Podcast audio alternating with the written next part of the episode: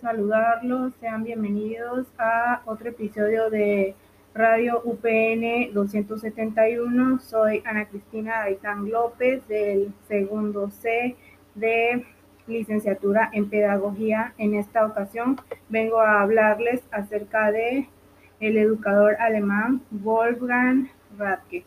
Para empezar, ¿quién fue él? Bueno, pues como acabo de decir, fue un educador alemán él nació el 18 de octubre en el año de 1571 en Holstein.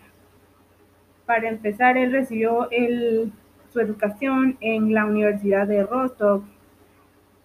¿Qué más hizo? Pues él ah, en 1618 abrió escuelas en Augsburg, pero sin embargo en Goten eh, se le presentaron dificultades con el clero, cosa que lo llevó a una estadía de ocho meses en prisión y pasó a ser errante posteriormente porque fracasó ya que intentó abrir otra escuela en Magdeburgo y finalmente murió en Erfurt el 27 de abril en el año de 1635.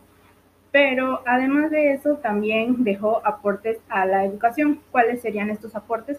Bueno, pues para empezar, eh, tenía mucha creencia en la didáctica, que era la forma de enseñar en poco tiempo y sin importar la edad.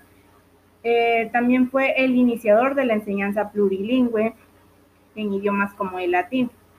Su enseñanza se basaba más que nada en la observación y la didáctica en el método rural.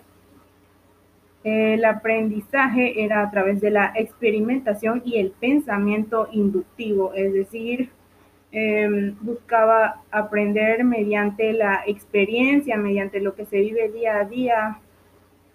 En la época actual eso es algo que nos ayuda mucho, porque aprendemos mediante las experiencias que tenemos diariamente. Por ejemplo, cómo armar algo, no sabemos, eh, vamos aprendiéndolo, como bien se dice, eh, echando a perder se aprende si es la primera vez.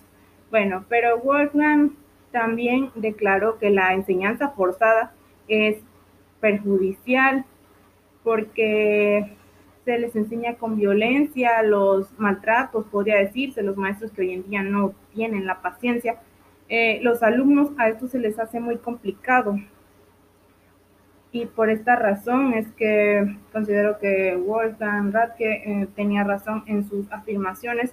Eh, la experimentación es muy importante y pues más que nada no se debe de forzar al alumno ni tratarlo mal para que aprenda rápido porque no va a funcionar.